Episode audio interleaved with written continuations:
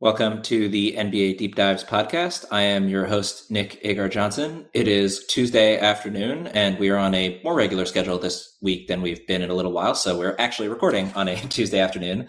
So I am here today, as always, with my Draft Deep Dives co-host, Tyler Metcalf. Tyler, how are you doing today? Uh, Nick, I'm fantastic. Finals out of the way. Eagerly awaiting this Timberwolves-Clippers matchup, which I just have horrible feelings about. Um, but excited to talk about these two guys today. Mm. Playoffs, what's that like? I barely know.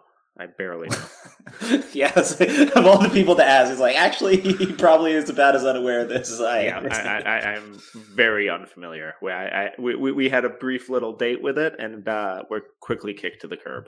Yeah, Jimmy Jimmy Butler experience, you know, got you there, but didn't last all that long. Yeah, it, it is pretty much the, the typical Tibbs and Jimmy pairing, so, you know, at least they're consistent.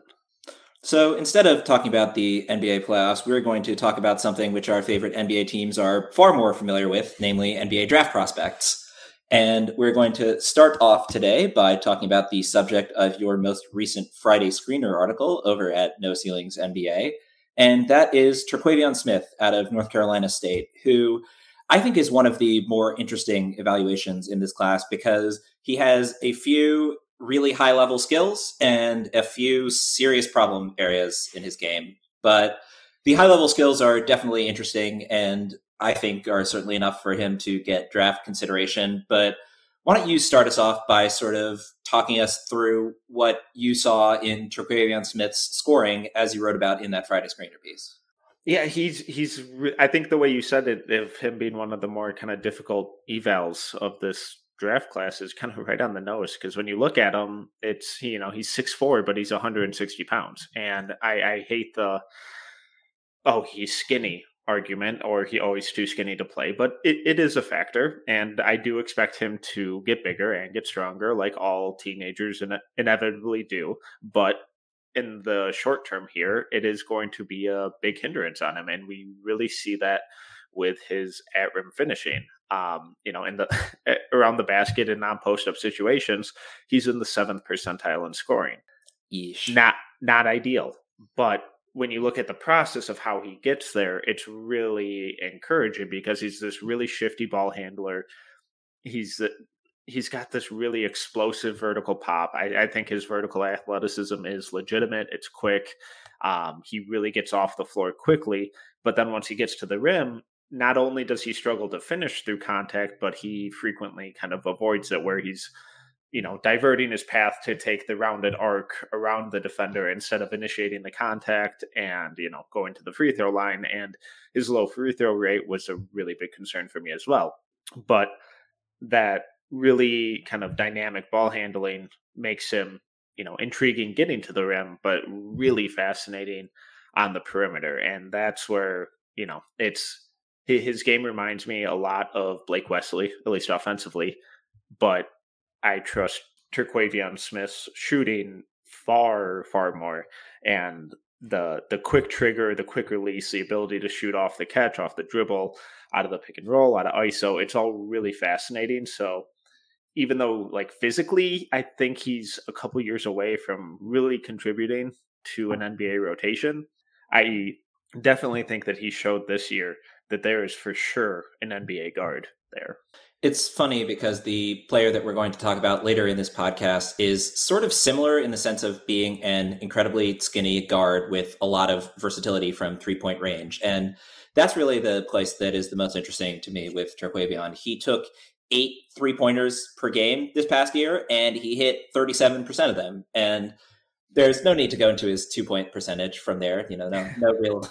No real need to bring down the topic of the discussion here, but he's not just a three-point shooter who, you know, you leave him open. He's great on catch and shoots. He's someone who can use his handle to functionally get into three-pointers. He is, you know, someone who not quite the sort of Trey Mann level as we've discussed, but someone who can create space on his step backs and, you know, generate three-point looks for himself as opposed to just purely relying on other players to get him the ball beyond the arc and have him fire up shots. Now, his willingness to fire up tons of shots is a bit more troubling inside the arc, but when you look at the volume that he puts up from three-point range at his thirty-seven percent efficiency, that's really impressive given the kinds of three-pointers that he takes, which is basically every kind of three-pointer you can imagine, you know, catch and shoots from twenty-five feet out, pull-up jumpers, you know, basically off the dribble threes as well. Basically anything that he can create from long range, he will. And inside the arc, as you've already brought up, is a little bit more of a struggle, but his versatility from three-point range is really intriguing to me.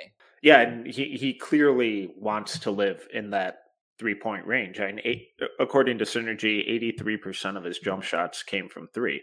And that's where, you know, the, the on-ball self-creation uh, with step-backs, crossovers, really using uh, screens nicely.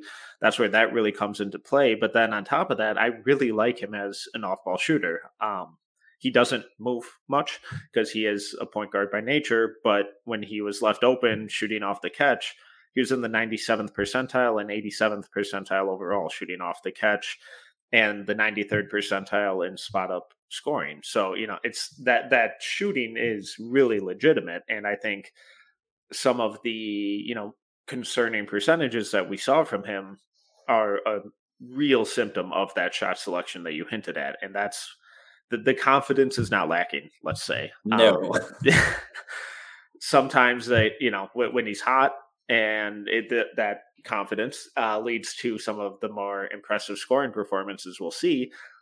But then at the same time, he's frequently shooting his team out of games because he's just taking these really contested, you know, mid-range pull-ups and just these bad shots and not playing within the flow of the game. So that's that. That's my bigger concern with him is, yeah, the strength or lack thereof is an issue with the rim, at rim finishing. But, you know, he's going to mature, his body will mature. That should improve at least somewhat. But can those really bad habits of just taking whatever shot he wants, whenever he wants, how realistic is it that that can be worked out? And over the past couple of years, you know, I feel like we've seen kind of a fifty-fifty split in guys being able to do that. And the ones who stick around are the ones who are able to kind of mold their game to fit within the rotation. And the ones we kind of fail to hear from are the ones who are incapable of doing that. It's really interesting to me that North Carolina State had two of the more interesting and difficult guard evaluations in this class with yeah.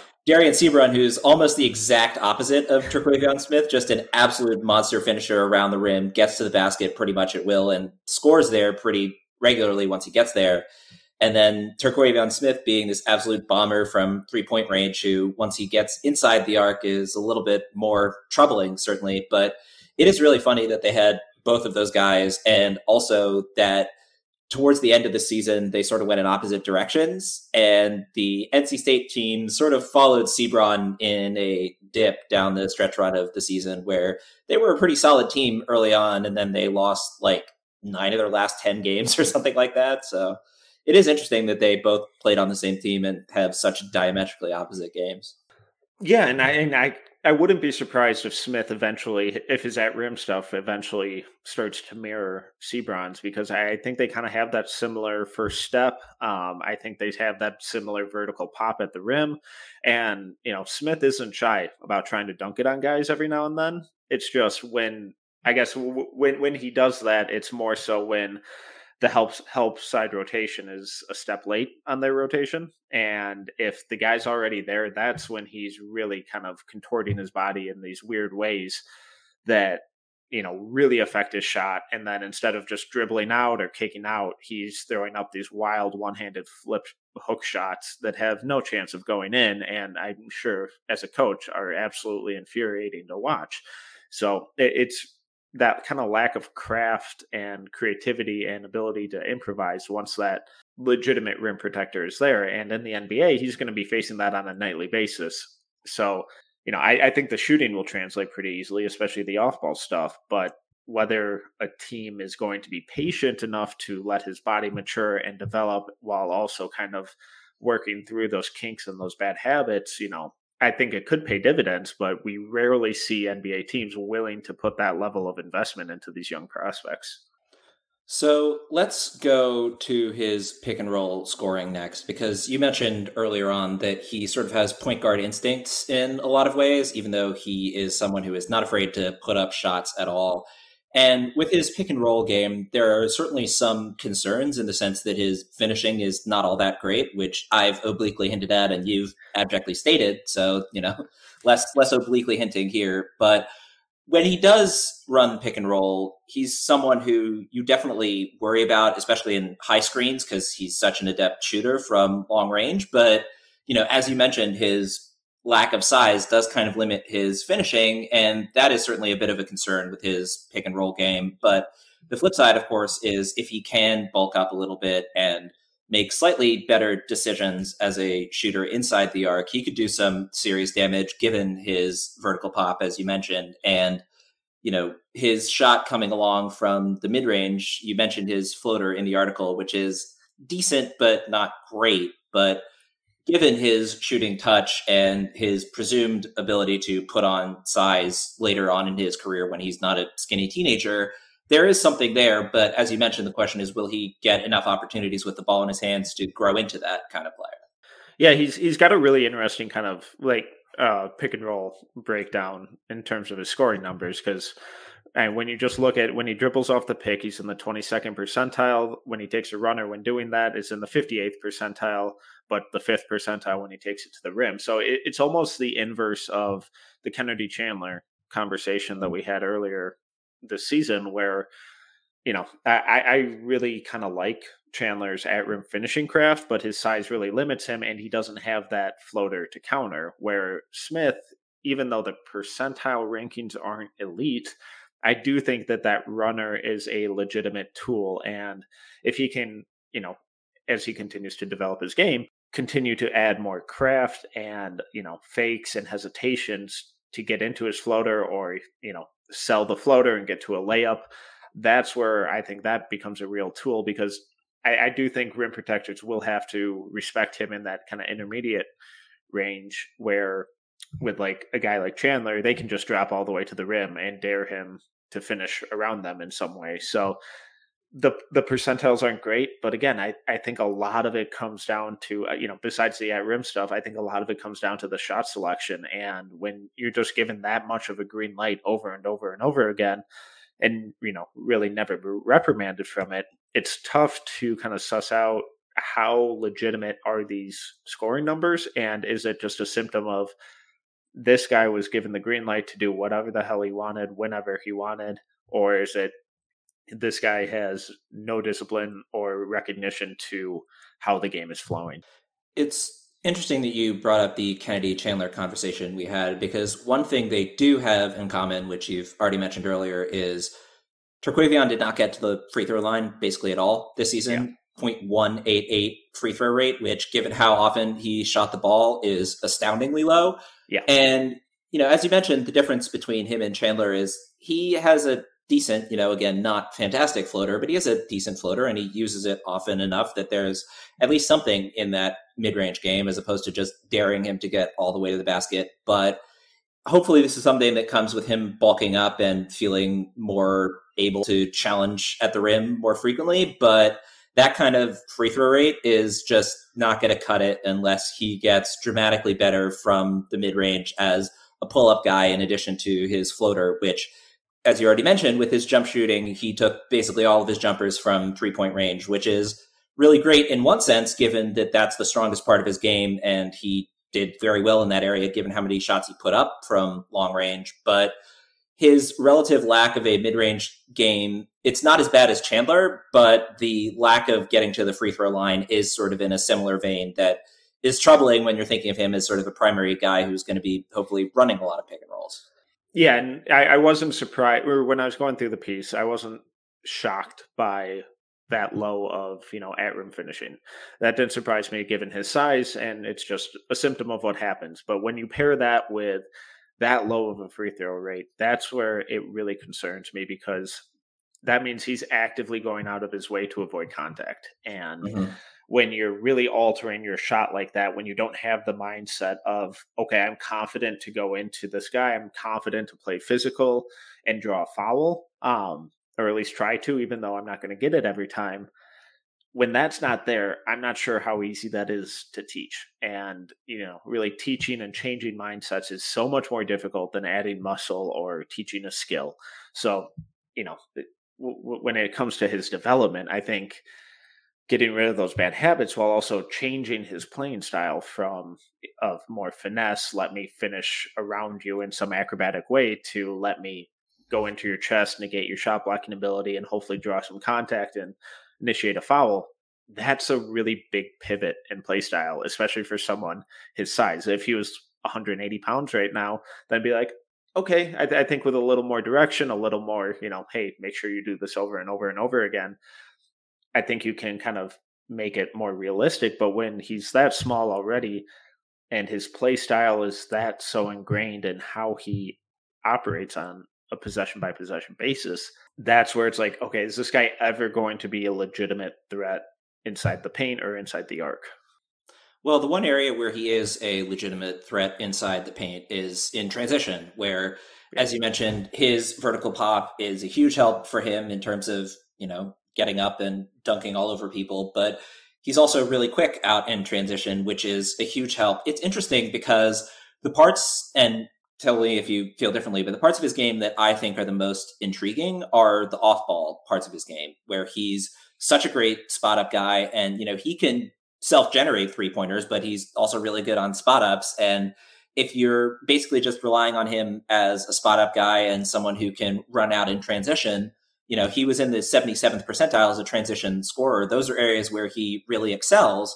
And maybe his sort of long-term ceiling is highest if he spends a lot of time on the ball. But he's already so good at the off-ball stuff that you mentioned Blake Wesley as a potential comp. And the big difference for me is Terquavion Smith put up a ton of three-pointers and knocked down thirty-seven percent of them, which I think is higher than Blake Wesley's field goal percentage overall. So not great for Blake Wesley, but you know, the fact that he's such an adept scorer from long range already and is also such a threat in transition, it makes me wonder if maybe his ceiling would be highest if he's on the ball a lot more. But certainly if he, you know, sticks around as a low end rotation guy, it'll be because of what he does off the ball. Yeah, I, I think that's a really, really smart and important point, because whenever we talk about any of these guys reaching their eightieth or ninetieth percentile outcome, that, you know, inherently comes with a lot of on-ball reps. And for some guys, that's more realistic than others. And for Smith, I, I do think it is realistic that he gets there with those on-ball reps.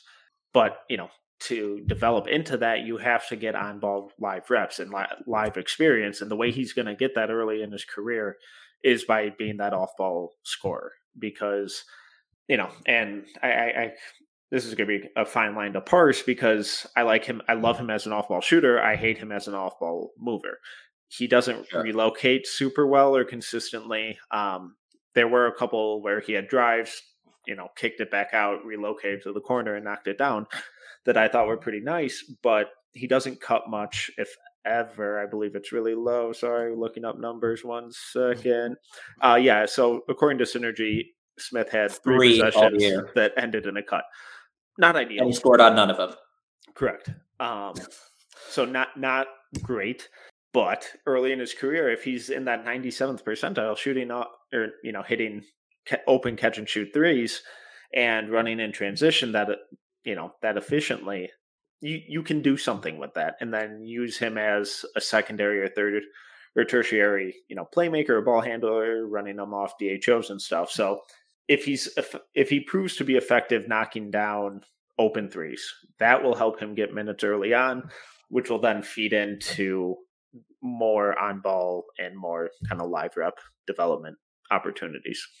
And the other thing with him on the ball, which you also mentioned in the piece, is he was an incredibly effective isolation scorer as well, which it's interesting that so many of his possessions were in the pick and roll where he was nowhere near as effective, but he just, if he just got his guy one-on-one, he was incredibly effective in those situations, which that's also promising for his sort of long-term development. Even if he's not the primary guy, if he's someone who you can rely on to beat his man off the dribble most of the time in isolation, while also hopefully getting better at moving off ball to get himself more open for spot-up looks from three, that makes him a lot more dangerous than just someone who's okay-ish with the ball in his hands as a pick and roll guy. Yeah, besides the shot selection in isolation, the, you know, when he scored, it, it looked really incredible, because that's where he really gets to highlight his quick twitch movements, his quick crossovers, Um, he doesn't generate Trey Man-esque space on his stepbacks, but his anyone no, because Trey Man's perfect and no one can touch him. But Smith's release is so freaking quick that he doesn't need to really generate much, and he never hesitates, which is another, you know, huge plus, and feeds back into that confidence. Um, you know, it can be a pro, it can be a con. We're, we're living in a world of nuance, but hmm. that that ability that his shooting release, and this is one of my issues with Malachi Branham, is that Branham's release is so consistent and high, but it's really slow. And I worry about that on his, you know, mid-range pull-ups and stuff. When Smith is knocking down pull-up jumpers, that ball is out of his hands lightning quick, and it's consistent every single time, which I think is such a just, it's just a really special skill for someone his age. All right, let's move on to the second prospect that we're going to discuss today. So Terquavion Smith was your most recently covered player in your most recent Friday Screener article. And the last player that I covered over at No Ceilings N B A was Tevin Brown out of Murray State, who, as I sort of obliquely hinted at earlier, he is very similar to Terquavion Smith in the sense that he's a very skinny guard who put up a ton of three-pointers, but there are a couple of main differences. The most obvious one being that Tevin Brown has played four years at Murray State, and he's been consistently putting up and knocking down three-pointers for the entirety of that time. Over his four-year college career, he has averaged seven point three three-point attempts per game, and he's knocked down thirty-nine percent of them. So pretty good in that regard. And he also, and this is a bit of a deviation from what we've seen from Terquavion Smith, he's really effective inside the arc as well. His two-point percentage, just a hair over fifty percent. And he's only taking four and a half of them per game for his college career. So far more of a three-point heavy sort of offensive attack than Terquavion Smith. But Tevin Brown, in a similar way, is an incredibly versatile three-point shooter. He's good from basically every three-point category you can imagine, except off-the-dribble three-pointers where he's just barely below average in the forty-fifth percentile. But I talked about him enough to start off. What are your thoughts on what you've seen from Tevin Brown, both this year and sort of throughout his college career?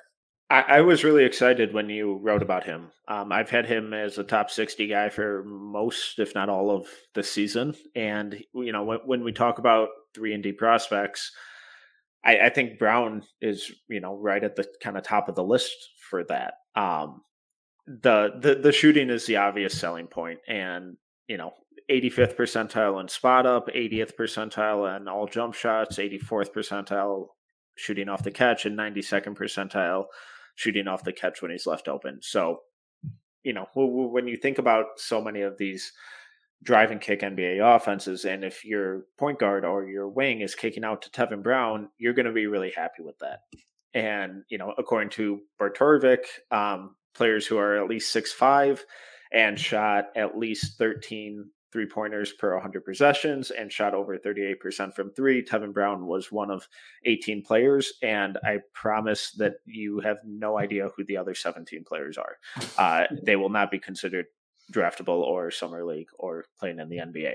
So, you know, it, it's just a really special and important skill that we see utilized in every single N B A offense. Now, I don't think Brown is going to have much on-ball equity or, you know, really attack the rim a whole lot, but I don't think he's ever going to be asked to. And if all he's ever asked to do is knock down open threes off the catch, I, I think he's going to pro- provide tremendous value.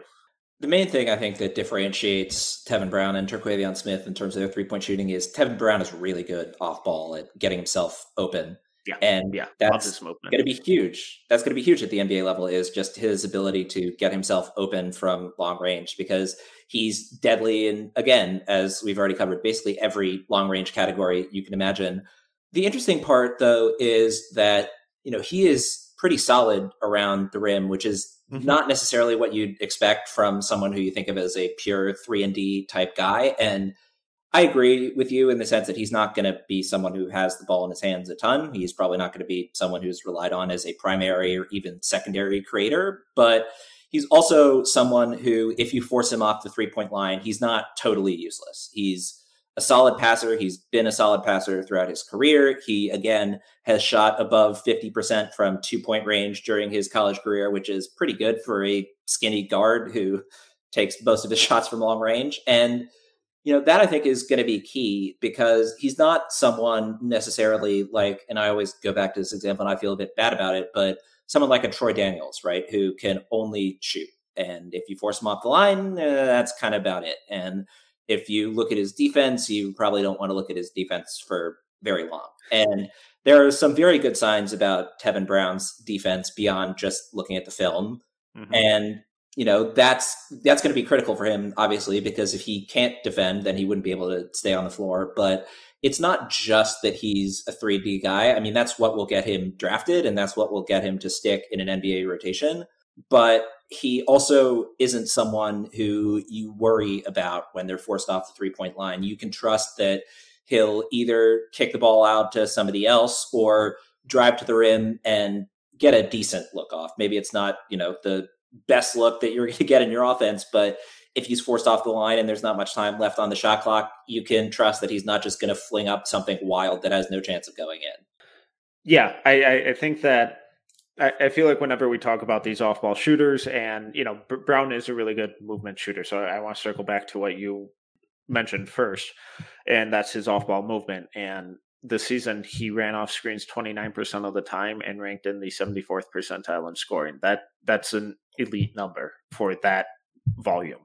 And his ability to do that, I feel like whenever we talk about these guys, we frequently think of, oh, they're just running off pin downs and they're chucking it every single time. But I, I really like Brown's discernment in whether to whether to shoot, whether to pump fake, give it up and cut, or just variations off that. It doesn't feel like he always forces the shot. And it's almost Duncan Robinson-esque when you kind of envision that Duncan Robinson, Bam Adebayo, D H O that they always run. And just that decision making, it's it's lightning quick. He doesn't hesitate, and he frequently makes the best decision out of that.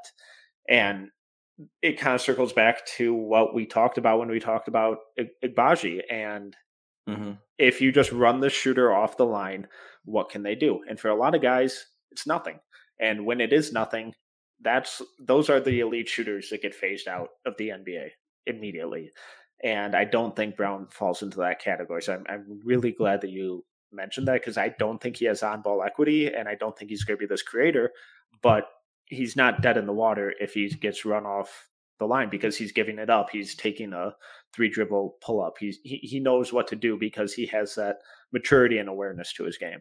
And even though he probably won't have much on-ball equity in the N B A, he also was in the eighty-first percentile as a scorer out of the pick and roll. So mm-hmm. again, not something that he's going to be doing a whole lot of, but you know, it's another sort of log to add in terms of fuel to the fire of the fact that he's someone who can do something when he is forced off the line. He's not, I mean, he's going to be drafted based on his three-point shooting, but he's not just purely a shooter. He's someone who can make a good decision with the ball in his hands, or can drive to the rim with decent efficacy, rather than just, you know, he's forced off the line and he's sort of trapped in no man's land with no idea what to do twenty feet from the rim.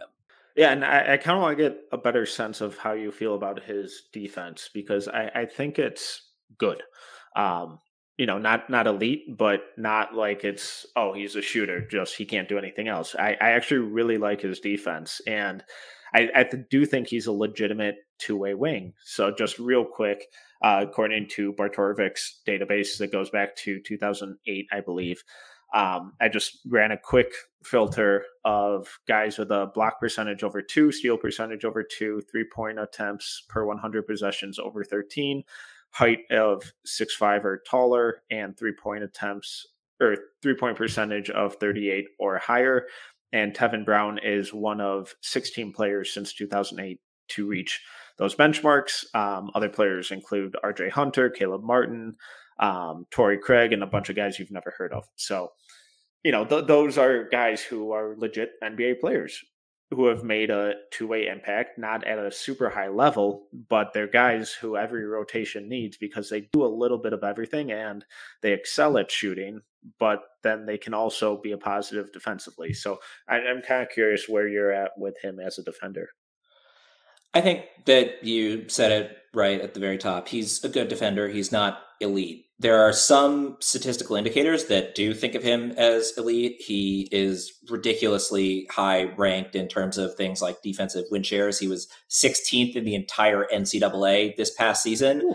He's sixth in career defensive win shares in the history of the Ohio Valley Conference. And, you know, as you mentioned with those steal and block rates, he's someone who can put up numbers on the defensive end. He's also an exceptional rebounder for his size, position, and just general skinniness. And I mean, he just gets in there and mixes it up for rebounds. His defensive rebounding rate for, you know, the kind of player he is was really incredible. The thing that worries me the most is he puts in the effort defensively, but he just gets leveled on a lot of screens. And unlike with, say, Terquavion Smith, where, okay, he's a nineteen-year-old, you know, you can expect him to grow into his frame. Tevin Brown's already twenty-two.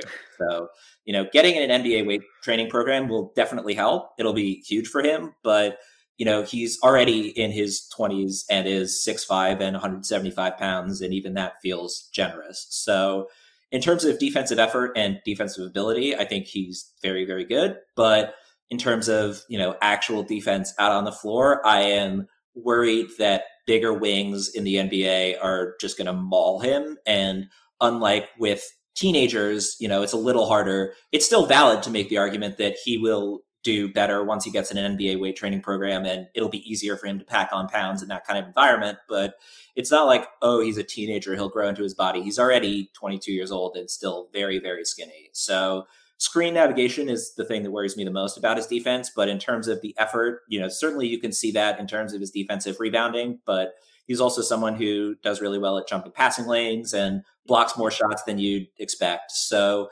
I think that he'll get better in terms of his frame at the N B A level, but that's a concern. I mean, he has pretty narrow shoulders. There's only so much weight that he's going to be able to pack on. Yeah. And I just, when I went through his tape and over, throughout the season watching him, it was always the off-ball defense that really stood out to me, and the way that he rotated and tagged and just was always in the right spot. And like you said, just frequently jumping passing lanes. Um, I, I think as a team defender, that's where he could really shine. It's it's that on-ball stuff and the lack of muscle and strength. And is are these bigger wings just going to overpower him, which is a legit concern. And I, I think it was really smart that you pointed it out, because having an eighteen-year-old be one hundred sixty-five pounds and a twenty-two-year-old be one hundred seventy-five pounds, that's a pretty big gap. And you, you would yeah. have hoped for that to jump up to one ninety-ish at least. So it, it will be really interesting to see how his body kind of grows in the next couple of years, because it definitely needs to, especially from an on-ball defensive perspective. Yeah, I mean, he's if he doesn't put on a significant amount more weight, he's pretty much positionally locked defensively to the guard spots, because yeah. bigger wings are just going to destroy him. And, you know, this is something we talk about all the time of, you know, oh, wouldn't it be nice for Cade Cunningham or Luka Doncic to have someone who guards ones and plays sort of an off-guard role on the offensive end? And that's definitely a role that Tevin Brown can fulfill, I think. But he's quick-ish, but I don't think he's quick enough to deal with the fastest players at the N B A level. And he's nowhere near big enough to be someone you can trust to throw on a bigger wing. I mean, I just think about someone like Harrison Barnes, say, who would just absolutely destroy him in the post. And yeah, that's a bit of a problem if you're someone who's going to be a three and D wing. He's kind of more of like a three and D guard, and really it's just going to be, if he can put on a little more weight, that'd be great, but he's never going to be someone who you put in as a small ball four or anything like that. Yeah, and it, if he doesn't get stronger, and again, caveat, I expect him to at least somewhat, but yeah, not not as much as I expect Terquavion Smith to to grow. Um, but if he doesn't, then I don't see how he d- guards really anyone other than like a two guard. And because I, I generally like his on-ball footwork and the way he moves, but I don't think he's quick enough to keep up with most point guards. And then if you switch him onto a three or four, like you said, they can easily just kind of back him down into the mid post. And I'm just envisioning Paul George knocking, you know, mid-range turnaround over and over and over again after get moving Brown to wherever he wants him. So it, it, it will, it's going to be really, really interesting to see how he develops as a defender, um, because without that muscle, I, I think it could be a really tough defensive matchup, despite how well he moves and just kind of his general off-ball awareness. Yeah, I mean, the thing is, I don't want to sound too negative on his defense, because he really right. does no. have he really does have great moments on the defensive end, and you know he's someone who, especially if you're putting him against a two guard, I think he'll be really effective yes. in that kind of role. It's just that, as you mentioned, a lot of what he does best on the defensive end is what he does off ball. And if he can't really switch, then that does lower his efficacy as an off ball player. But, you know, when he does really get into his man, he really can do well on the defensive end, and does often do well on the defensive end. It's just that the biggest issue that he had as a defender at the college level is going to be even more of a difficulty at the N B A level, which is just he's not that big, and his frame suggests that he might not be able to get that much bigger, but I believe that he'll get a little bigger. I mean, it'll be really difficult for him not to at least put on some weight in an N B A weight training program. And right. again, if he's only someone who can guard ones and twos, and not all ones, but he can be as effective of a shooter as he is, and he can continue to jump passing lanes, which, as I've mentioned time and time again, steal rates are one of the easiest translations from the college level to the N B A level. It's like ninety-ish percent in terms of your steal rate in college is basically going to be what it is at the N B A. He's someone who can provide that sort of havoc-wreaking off-ball defense, and he is pretty effective in most situations when he's on ball. But again, it's just that his biggest weaknesses are going to be easier to exploit at the N B A level than they were at college. But that doesn't mean that he's not a good defender, and that certainly doesn't mean that I think he will be less than an average at worst defender at the N B A level, which is right about where he was, according to Synergy, at the college level. Yeah, I, I think it is really important to point out that we're really nitpicking his, his on-ball defense here. And if he does get to a point where other teams are scheming to mismatch him on their wings and trying to play him off the floor, then that means that he's reached such an incredible offensive level that he's getting huge minutes. So if he gets to that point, his career is already a huge, huge, huge, huge success, because that means he's probably yeah. playing twenty to twenty-five minutes. Um, but yeah, so just, I, I do think in the grand scheme of things, given what his role will probably be, I think his on ball or his off ball defense um, being such a positive, combined with that off ball shooting and scoring on the offensive end, should be enough to at least f- carve out some sort of role in a rotation.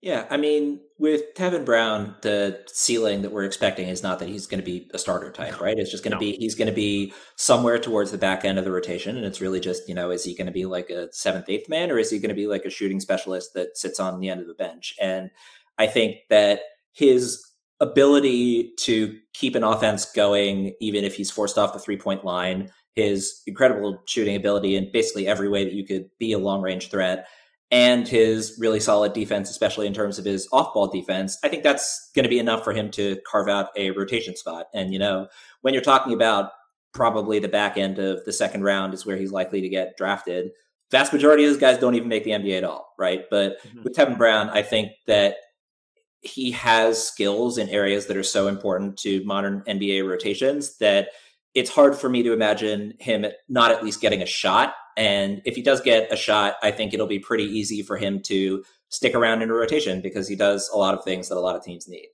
Yeah, and it, it's, I'm sorry to pivot back to the Timberwolves, but it, it reminds me a lot of Malik Beasley. And, you know, I, I think Brown is slightly less of a prolific shooter than Beasley, but slightly better of a defender. And if he can kind of find that balance and play that type of role, I'm not saying that Brown necessarily has to be or reach that same level that Malik Beasley did, because Beasley was one of the most prolific volume three-point shooters the second half of the season.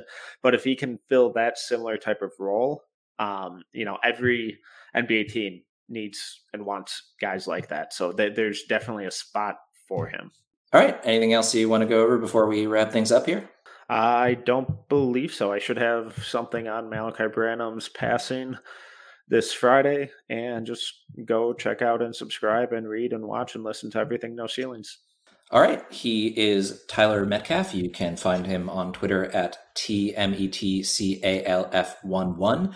And you can find his work, of course, at No Ceilings N B A, as well as over at hashtag basketball and Kanis Hoopas. You can find me on Twitter at N B A J O H N S O N. And you can find my written work on No Ceilings N B A, as well as hashtag basketball and NetsRepublic. If you've been enjoying the podcast, please take the time to leave a rating and or a review on whatever podcast player you might be using. Always much appreciated on our end. And if you have any feedback, feel free to reach out to me either via Twitter or email, nick a j dot n b a at gmail dot com. And as always, thanks so much for listening.